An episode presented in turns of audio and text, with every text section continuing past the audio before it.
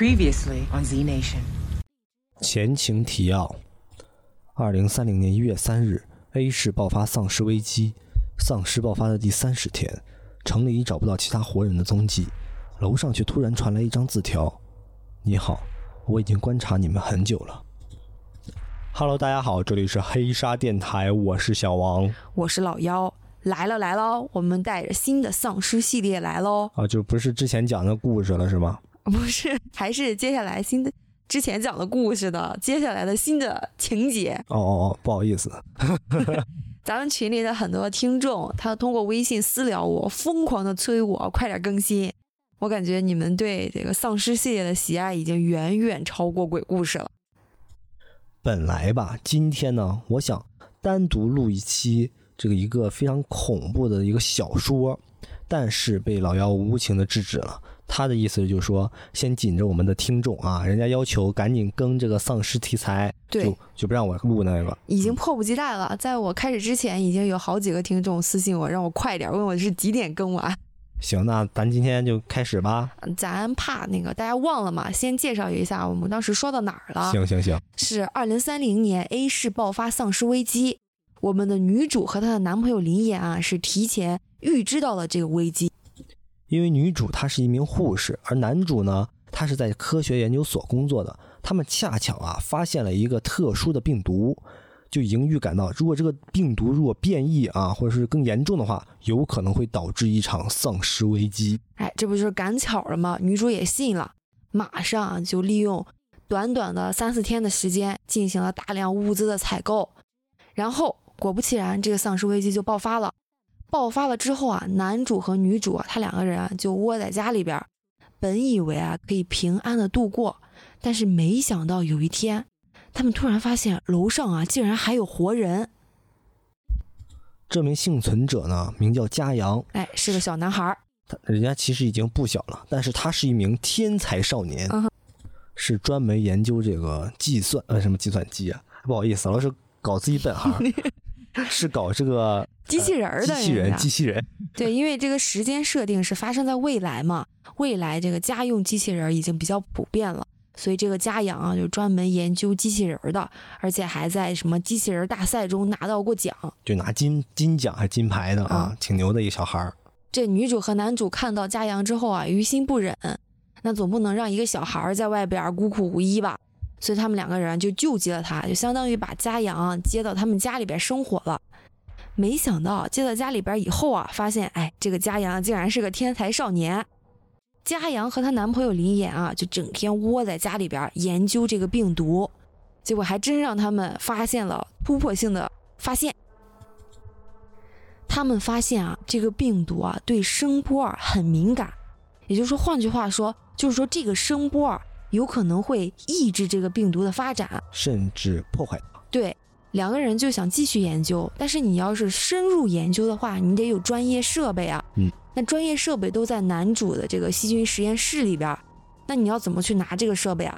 就考虑到这个嘉阳是一个机器人的天才，两个人一番设计，就准备派这个机器人小谷啊出去拿这个设备。接下来正文就开始了，看看他们到底能不能顺利拿到这个设备。OK， 我们继续讲故事了。林岩啊和嘉阳对视了一眼，嘉阳开口道：“其实林哥说的设备不算很大，可以搬回家里面。”你们疯了！我从沙发上跳起来，震惊地看着他们俩。嘉阳看我情绪激动，着急地站起来摆了摆手。林岩赶忙伸手把我扯回沙发上坐下。不是我们自己出去，徐子姐。你忘了我们还有机器人了吗？他指了指站在电视机旁的小谷。小谷呢，似乎也知道我们在说他，机械的脑袋有些奇怪的歪了歪。主人，请问有事吗？当下，林岩负责去把消防通道的门打开，把小谷啊送到楼道内后，才锁上门，折返了回来。原本呢，我们是想让小谷啊直接拿着电梯卡。从电梯啊直下地库，然后开车去研究所的，但是我拒绝了这个计划。因为什么呢？因为一旦发生什么意外，比如说电梯卡不见了，或者是被有心人拿到，我们就会处在危险之中。嘉阳啊，把小谷眼珠子所监看到的画面啊，连接到了笔记本电脑上。我和林岩一左一右的坐在他旁边，看着他操控着小谷下楼梯，然后走进地库。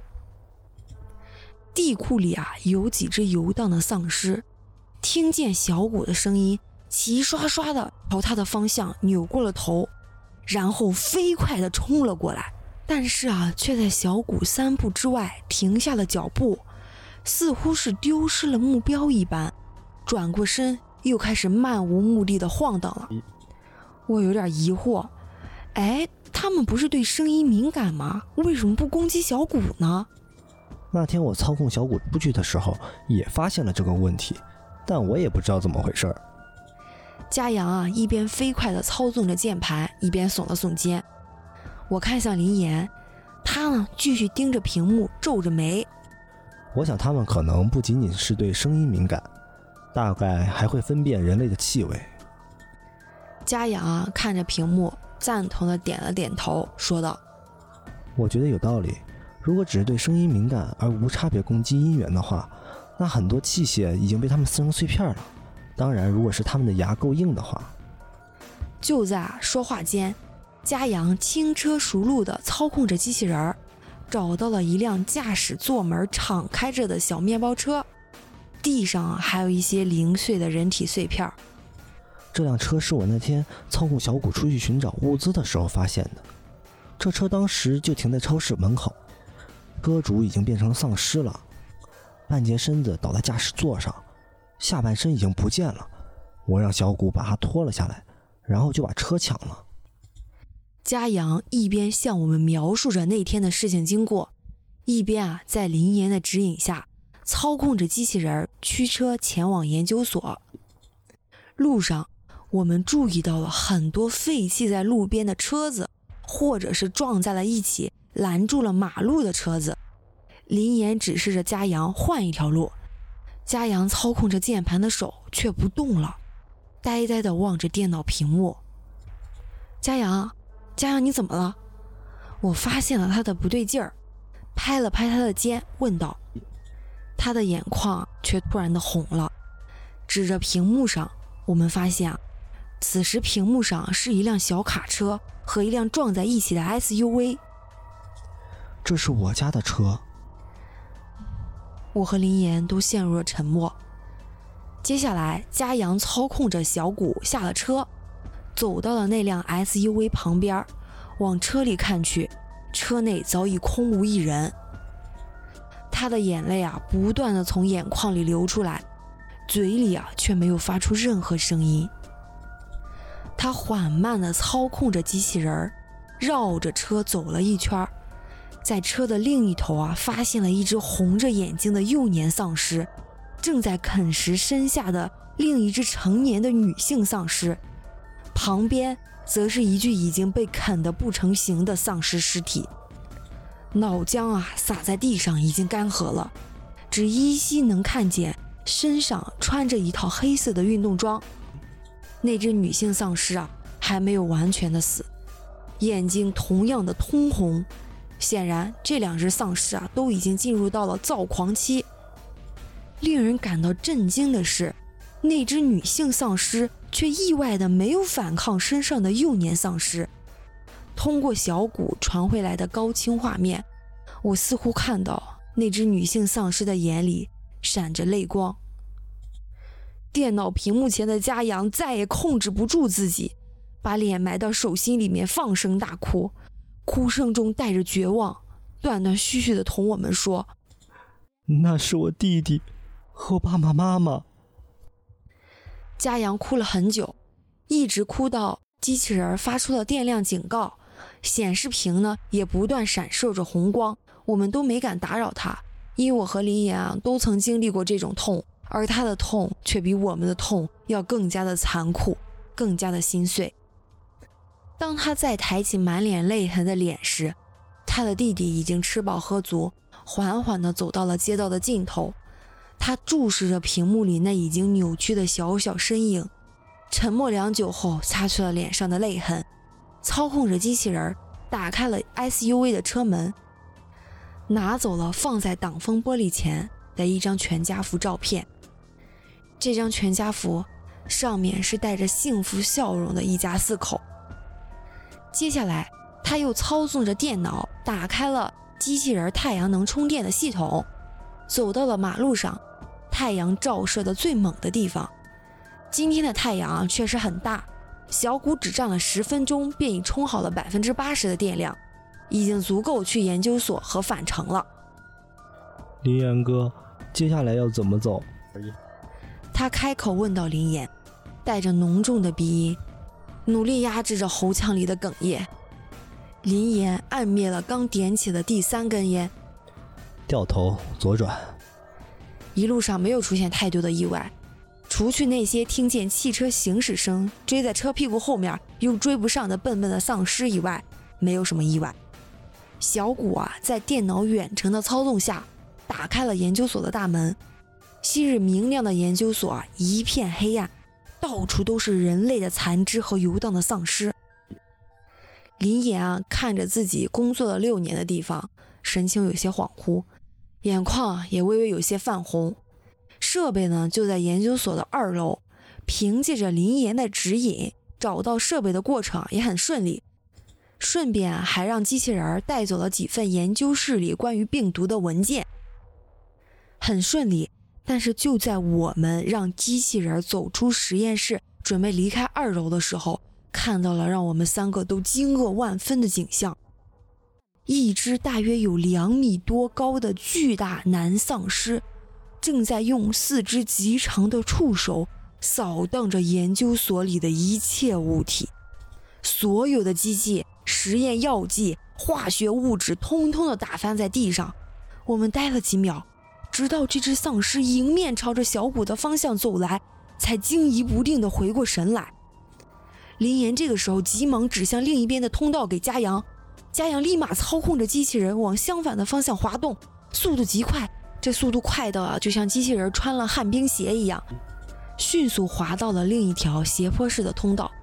那只丧尸听到声音在后面不停地追着小谷，触手还时不时地往小谷身上扫，发出了啪啪的声音。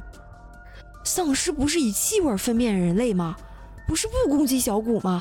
我有些疑惑地看着林岩道：这只丧尸变异了，无差别攻击因缘，应该是进入了狂躁期。嘉阳行动很迅速，调出了小谷脑后的监视器，分屏调出了前后画面，一边操控着小谷往研究所门外冲，另一边又操控着小谷躲闪那只丧尸的触手。在阴暗的建筑物里，一般丧尸的行动是非常的快的。惊险万分的逃出研究所后那只丧尸依然穷追不舍的跟了出来，但是被太阳一照射，行动上果然缓慢了不少，只是仍然要比那些进入狂躁期的普通丧尸要灵活得多。万幸，小谷冲上了车，迅速发动了那辆小型面包车，踩进了油门，绕着2条街区才堪堪甩开了身后的丧尸怪物。嘉阳满头大汗，靠在椅子上长长的吁了一口气。还好那天我让他出去找物资的时候被丧尸追了一会儿，然后我发现他走得太慢，回来立刻给他安了一个可以转换形态的滑轮，不然今天肯定是跑不了了。就在嘉阳说这些的时候，我和林岩却还在满脑子里想着那只变异的丧尸真的是第2次变异了吗？如果算上狂躁期，岂不是第3次变异了？嘉阳操控着小谷往家里赶时，天已经黑了下来，而小谷的电量已经达到了警戒线。原本在白天吸收的电量是足够支撑他顺利回到家里的，但是因为遇到了那个变异的丧尸怪物，为了甩开他而浪费了不少的电量。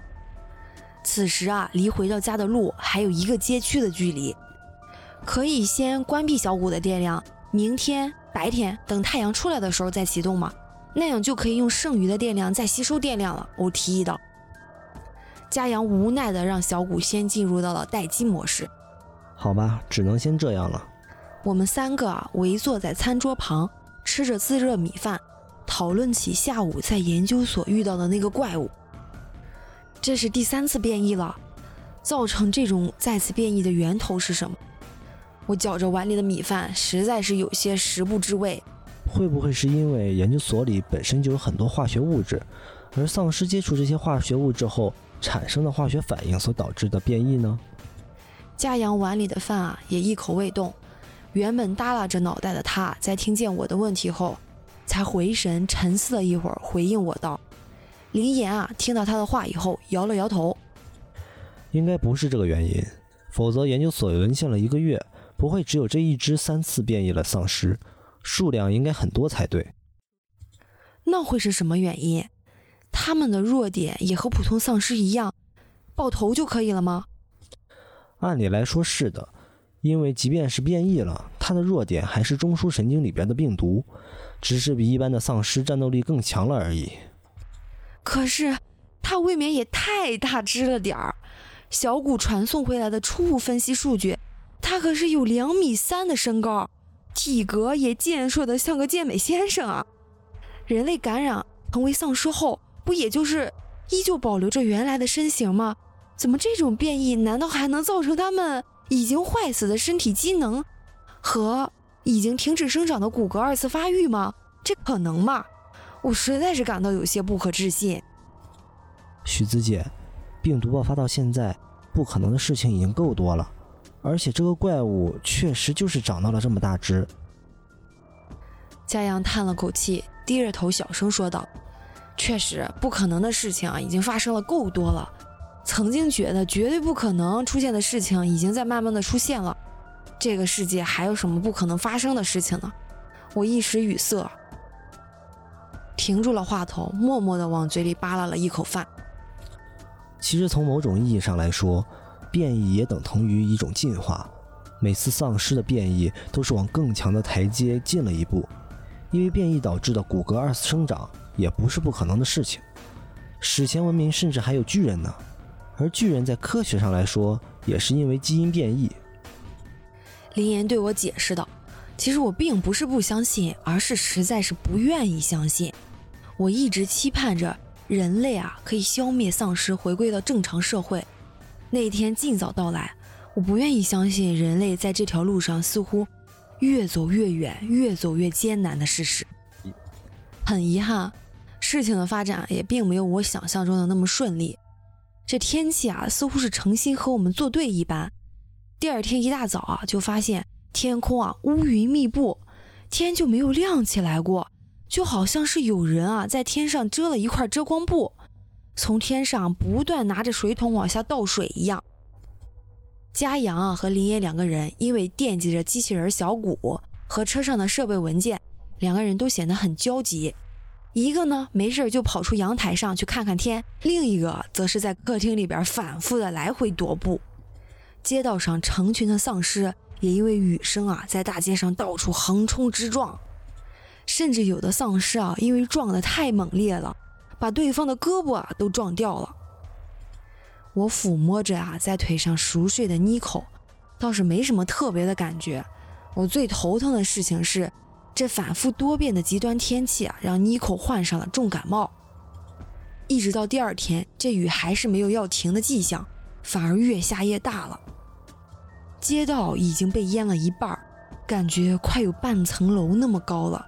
而街道上的丧尸因为在水的阻力下，行动也变得更加缓慢了，甚至比乌龟还要慢。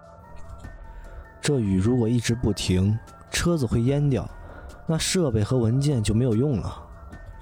林岩望着窗外阴沉的天空，担忧地说道：“那怎么办啊？我们总不能出去冒险吧？要不实在不行就算了吧，等救援吧。到时候我们再把情况和发现上报给军方，我相信他们会进行更深入的研究的。说不定人家已经发现了，现在正在研究呢。国家比你厉害的研究人员那么多，首都的机密小组也比你更深入的接触和研究了这个病毒的。”林岩不说话，而坐在一旁保持沉默的嘉阳有些为难的开口道：“我想把小谷救回来。”我诧异的望着他，林岩则是抽了口烟不作声，似乎早有预料。“小谷是我花了3年才做出来的机器人，他就像是我的孩子一样，我不能丢下他。他现在是我唯一的家人了。更何况李岩哥的资料和设备都在车上，如果救援队一直不来呢？你看过丧尸电影吗？大多数丧尸电影中都有一个城市叫做实验田，其实就是被放弃了的城市。我们多知道一分丧尸的弱点，对于我们自己来说也是好事。他抬起头来，看着我的眼神啊，满是坚定。怀里的妮蔻因为难受，在我怀里一直小声的喵喵的叫着。我有些心疼的抚了抚他毛茸茸的脑袋。其实我能够理解嘉阳对小谷的感情，就好像我对妮蔻的感情一样。于是我没有再说话，气氛僵持了半晌。林岩一支烟抽完后，按灭了烟头。昨晚我和嘉阳商量过了，丧尸现在行动速度，只要我们够快，他们对我们的威胁不算太大。嘉阳说他们家往常都会去海边玩，他父亲还专门为此买了个冲锋舟。我们把东西带回来的可实施性还是很高的。我知道冲锋舟是一种刚性的充气艇，能够在水上较为快速的行进，并且机器声音啊非常小，性能远高于大部分的休闲用船。我看着这两个早有预谋的人，知道我是没办法拦了。那既然你们决定了，我肯定也拦不住你们的，你们注意安全就好。我把头别到一边去，有些想哭。姐，别担心，我们很快就会平安回来的。嘉阳说完，林岩走了过来，他抱了抱我，只是轻轻地给我的额头一个吻，然后什么也没有说。他出门前啊，递给了我一个对讲机，就和嘉阳上楼去拿那个快艇了。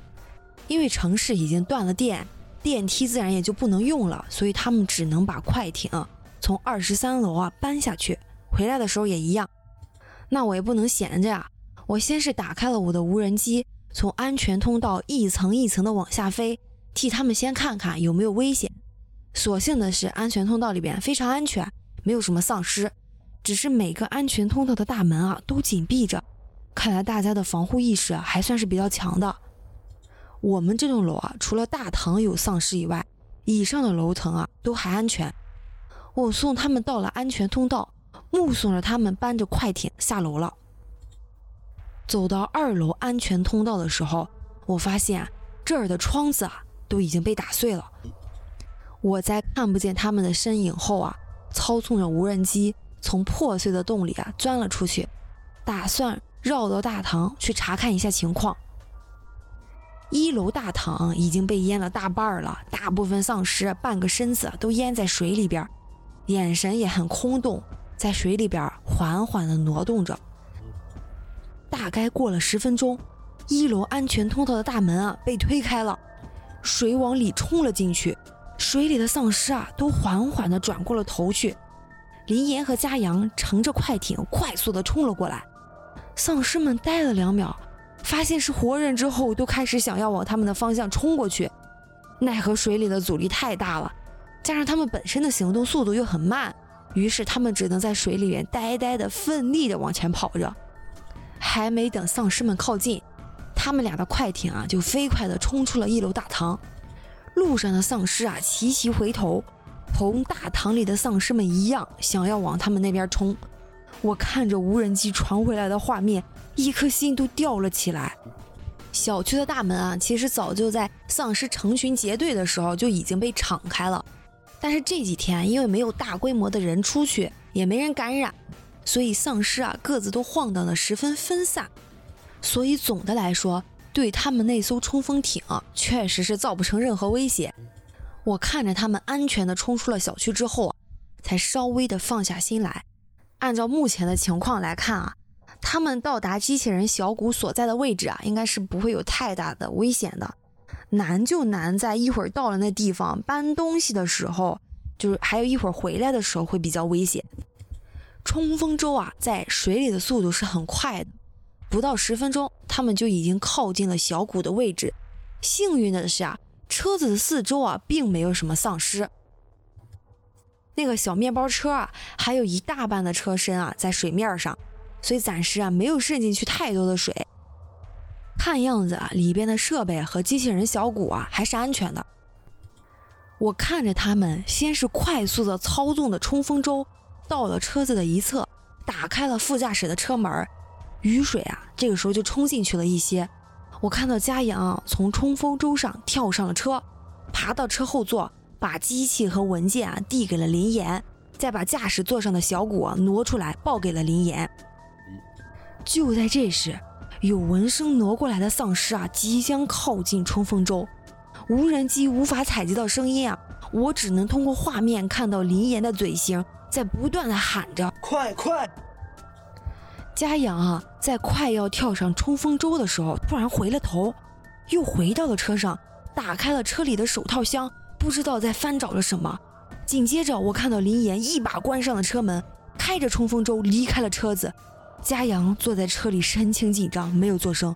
我急得在屏幕面前哭了出来，只看见林岩驾驶着冲锋舟往那只靠近车子的丧尸冲了过去，手里还拿着一把锤子。在即将靠近那只丧尸的那一刹那，锤子挥了过去，命中脑门，血浆四溅，丧尸周边的水迅速被染成了红色。林岩也不敢懈怠，立马冲锋舟开回了车子旁。嘉阳看准了时机，打开了车门，顺利跳上了冲锋舟。我看见嘉阳手里紧紧地攥着一张照片，其他丧尸啊才刚靠近车子，冲锋舟啊就迅速地冲了出去，惊险地冲出了丧尸的包围圈，开始了返程。我刚刚松了口气，但一口气还没松完，我调转无人机回头勘察后发现后面的情况更加的紧急和危险，是那只变异了3次的丧尸。它通过3天的游荡竟然转悠到这边来了。我不断的操纵着无人机在林岩他俩的头上盘旋，试图引起他们的注意。林岩凭借着和我相处多年的默契，在我的操控中发现了不对劲儿，扭过头往后看去，他看到那只变异的丧尸正朝着他们的冲锋舟追了过来，期间啊还不停地向前伸着触手，企图能够够到冲锋舟。可惜它离冲锋舟啊还有很大一段距离，在水中进行的阻力啊同样也限制了它的速度。反观冲锋舟呢，它在水上畅通无阻，越开越快，和身后那只变异丧尸甩开了更远的距离。身后那只变异丧尸似乎是因为抓不到林岩他们而感到气恼，嘴里不断地发出野兽般的嘶吼。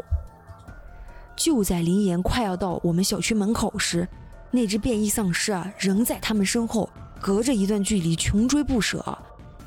只见林岩把冲锋舟的头一个调转，迅速拐进了另一条街区。坐在沙发上紧盯着画面的我，直接被他这番操作惊得站了起来，疑惑地操控着无人机又在他的头上一顿狂舞。我们先把他闪。林岩腾出一只手按着对讲机说了一句，我瞬间会意，原来他是担心那只变异丧尸发现我们的藏身之处。那只丧尸啊果然朝着他们的方向追了过去，而林岩凭着对这一片的熟悉，在街头巷尾里一边躲避着路上的普通丧尸，一边左拐右拐地甩开那只变异丧尸。我不记得他到底拐了多少条道，操控着无人机的我光是看到传回的画面啊都已经看到有些头晕了。我只知道冲锋舟啊离我们的小区啊越来越远，那只变异丧尸也是。我抬眼看了一眼电子钟，这个时候他们已经和那只变异丧尸啊足足周旋了有半个多小时了，我脑门上的汗都已经开始往下流了。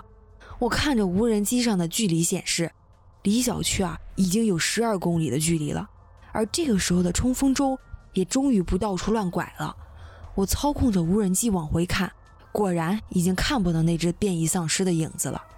此时林岩对着无人机做了几个手势，因为哪怕是我们的对讲机已经属于专业对讲机了，但是极限距离啊也只能到10公里，此时自然已经是无法进行连接了。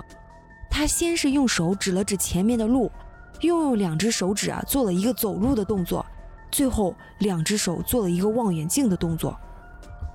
我迅速理解了他的意思，他是让我开无人机去观测前路的情况。我操控了无人机以最快的速度往前面的路探去，毕竟我们的追兵可不止那只变异的丧尸，一路上的普通丧尸也不是瞎的，所以林岩依旧保持着一定的速度，在后面沿着无人机的飞行轨迹行驶。我每拐过一条道，发现没有异常后，便掉头回去，在空中转一圈表示 OK， 林岩才敢继续加速向前行驶。最后啊，有惊无险，他们顺利回到了小区，用了将近40分钟。此时啊，天已经逐渐的黑了下来。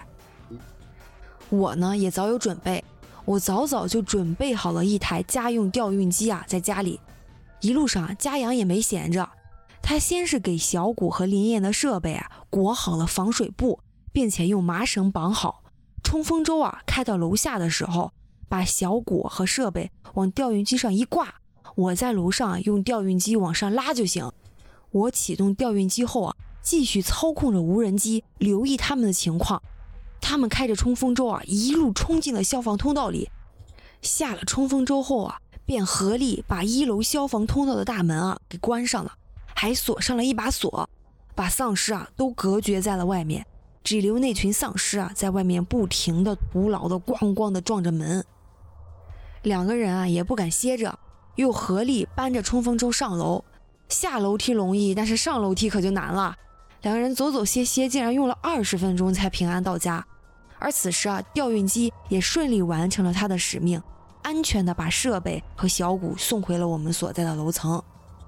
当我看到林岩和嘉阳两个人浑身湿漉漉的回到家里时，我终于抑制不住，冲进林岩的怀里放声大哭。林岩有些无奈的冲我笑道：“我身上都是水，一会儿也把你弄湿了。天气这么冷，你别陪着我们俩感冒了。我们生病了还指着你照顾我们呢。”你俩还笑得出来？两个没心没肺的东西。姐，你不要哭了，我和哥今天能破例洗个澡吗？我松开了林岩，一边抹眼泪一边说：“早就给你们两个烧好热水了，赶紧去洗吧，别明天早上感冒发烧了。我可不乐意伺候你们两个大爷，毛巾都给你们挂在浴室里边了。”林岩啊摸了摸我的头，被嘉阳拉进了浴室，一起洗澡了。我看着他俩平安无事的背影，心里的大石头终于卸了下来。我不敢想象，如果他们在外边真的出了什么事儿，我一个人要怎么在这个末日里继续生存下去？还好他们没事儿。第二天，我在家里边竟然久违的上起了班。窗外的大雨啊，终于有了一些光亮，但依旧没有太阳，只是这些雨不再像前几天那样大，密密麻麻的往下下着小雨。这两位祖宗果然不出所料，感冒了。两个人甚至不约而同的都发起了高烧，一大一小并排躺在主卧的床上，头上贴着小儿退热贴，画面略略有些好笑。我呢，则是忙前忙后的给他俩张罗着吃药，逼迫着他们不停的灌着热水。姐，能不喝热水了吗？丧尸爆发之后，我还是第一次喝水喝到吐。嘉阳啊，在床上弱弱的和我抗议道。我一记眼刀飞了过去，他立马识相的闭上了嘴，表情痛苦的把手上的第5杯热水一饮而尽。忽然，我听到外面有动静，我想大概是Nico又在客厅里跑来跑去，打翻了什么东西。但走出客厅，我发现Nico因为感冒不舒服，他正趴在自己的小窝里眯缝着眼睡觉呢。小谷呢也好好的立在电视机旁充电呢。我奇怪的歪了歪脑袋，以为自己大概是听差了，正准备回房间继续照顾他俩的时候，那个奇怪的声音啊又传出来了。这次我清晰的听到是从露台那边传过来的。阳台的门啊被重重的遮光布挡着，我无法直接看到阳台外面的情况，于是我蹑手蹑脚地靠近了遮光布的一侧，微微地掀起了遮光布的一角。我看到一个身材魁梧的男人正在用一把钳子剪开我家阳台外面的铁丝网。这个男人长相凶狠，左眼上竟然覆盖了一条长长的刀疤，让人看着实在是有些心惊。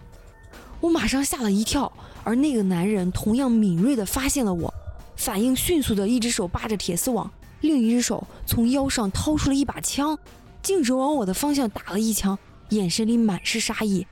所幸子弹没有打到我。因为我早已把家里的玻璃都换成了钢化的防弹玻璃。子弹在玻璃上打出了一个小小的凹痕，他发现子弹打不透我家的玻璃后，暗骂了一声脏话，手里拆铁丝网的动作更快了，甚至直接开始用枪来打，企图强拆。我被他的行为吓得撒开了遮光布，腿一软瘫在了地上，不停地大声地喊着林岩的名字，林岩，林岩。林岩和嘉阳听到动静后也从房间里跑了出来，我指着阳台声音颤抖，我外面有个男人，他在拆我们的铁丝网，手上还有枪。林岩跑进了房间，也拿了一把枪出来，一把打开了遮光布，用枪指着窗外的男人。窗外的男人见状也停下了动作，眼睛里带着些不甘心，开始迅速地沿着绳索往上爬。此时我才发现男人的身上竟然是绑着安全绳的，显然是从楼上顺着绳子爬下来。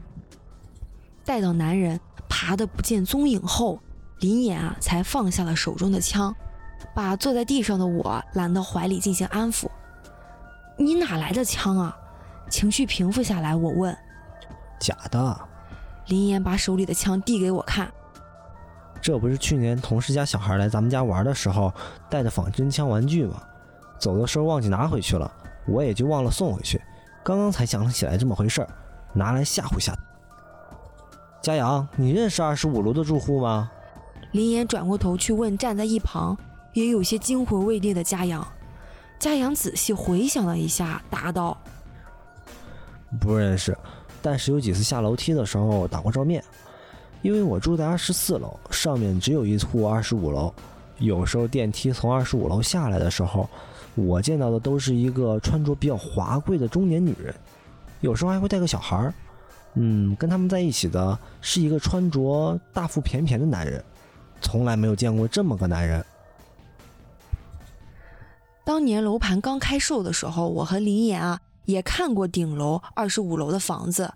25楼的房子是一个大复式，每栋楼最贵的一套就是顶层那套复式，超出我和林岩的预算太多了，所以住在顶楼的人非富即贵。而方才那个凶神恶煞的男人一看就不像是那种非常注重生活品质的人，倒也不是我以貌取人而是那男人给我的感觉更像是在刀口上讨生活的人。为什么这么说呢？因为我刚刚注意到他除了被衣服包裹着的地方，裸露在外面的皮肤上有着许多的伤疤，新旧疤痕交错，饶是一个我平时在医院处理过许多打架斗殴伤口的护士，看着这些有点触目惊心。而且他出枪尤其的果断，动作也十分的麻利，那大概是从楼下跑到顶楼的阳台再爬下来的低层住户吗？我猜测到。算了，这个时候纠结他是从哪里来的已经没什么意义了，重要的是他一定还会下来的。刚刚打开遮光布那一下就已经暴露了我们还有电的事情，他也就不难猜到我们这里还有物资。现在这个时候敢做这种事的都是冲着物资来的，人到了山穷水尽的时候什么事情都做得出来，我们不能掉以轻心。嘉阳，来帮我一起加固一下这些铁丝网。阳台加固好后嘉阳给小谷安装了勘测系统，让机器人站在了阳台边，一旦检测到了除了我们三个人和妮蔻以外的热成像，就会立马发出警报提醒我们。但是为了保险起见，他俩还是商量着轮换守夜。但我们还有一个很致命的问题，我们没有枪之类的武器但是那个人有，我有点担忧地说道。于是三个人又陷入了沉思，直到妮蔻跳上了我的腿，我放在腿上的手被妮蔻的猫毛产生的静电猝不及防地电了一下，电得我一下子缩回了手，也电得我脑海中灵光一闪。你们说我们能不能给外围的铁丝网通上电啊？林岩和嘉阳对视了一眼，说：“好主意啊！”说干就干，三个人又忙忙碌碌到了深夜。如果铁丝网通了电，那个图谋不轨的人再下来的话，扒了铁丝网很可能会被电死。我问过他两个的意见，但林岩的说法我十分认同。他不仁就不要怪我们不义了，既然他想杀我们，就别怪我们不给他活路走。嘉阳也十分赞同。姐，世界上坏人太多了，你太善良了，更何况现在是末日，太善良可是会要你的命的。我望着窗外浓浓的夜色，只希望他能够知难而退，不要再企图叨扰我们了。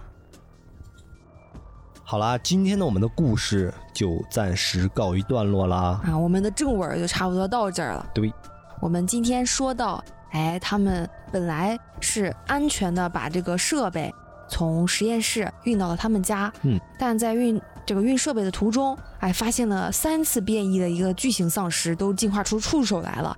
而且还长着个2.8米的大高个，太吓人了啊！对，其实我觉得这儿就已经很吓人了，没想到更吓人的是人。对，是楼上还有一个凶神恶煞呢，是一看就是个杀手。对，我觉得丧尸那他们说了嘛，行动还是比较慢的，但这个人可是有脑子有智慧，还拿着枪啊！尤其到末日的时候哈，人心有时候比这些丧尸还恐怖呢。对啊，人家那行话怎么说的来着？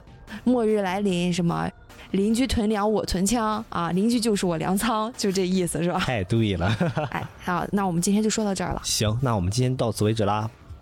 预知后事如何，且听下回分解。你接呀，你要接上。我下上神了，我在这儿回味呢。行，我看底下人的评论说这篇文章真的非常的爽，看完之后酣畅淋漓。哎呦，是吧？对，所以大家期待一下吧，我们争取把它完整的更完，我感觉快了。OK， 拜拜，拜拜，拜拜，拜拜。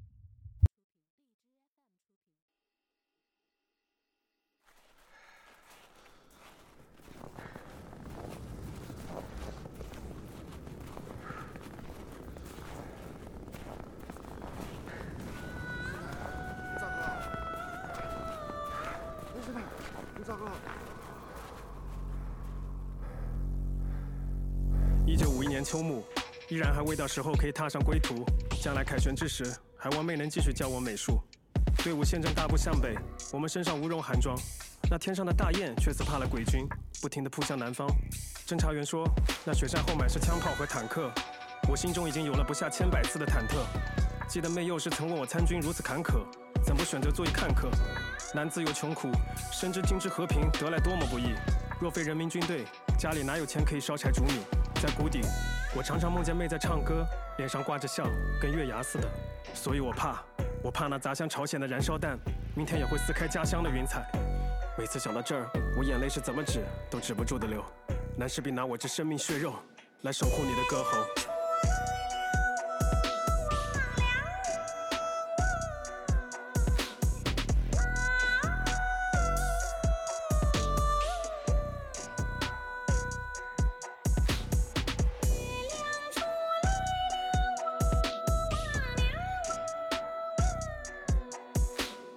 1952年春末，刚被做完了一通简单的手术，归途到来时候，或得靠子民背我上路了。我这大男人今天又刹不住的哭了，指导员就这样牺牲了，在我面前把血染进了风里。那一刻冲上山头的队伍比平常百倍拥挤，因为指导员的余音依然唱在周围每寸空气里。从来就没有什么救世主，也不靠神仙皇帝，我身上那些弹孔和疼痛，刹那间竟也全然忘记。南曾是一名糊涂兵，断没想过为谁去拼命。直到我看到朝鲜人民在悲临苦难中呻吟，而新中国刚正经地诞生出些许和平，我不禁明白肩上有着什么担负。是的，红星的光芒定会照亮整座山谷，届时我会带上那大红花，摇下车窗，看远处洱海边的月下，定有妹在为我歌唱。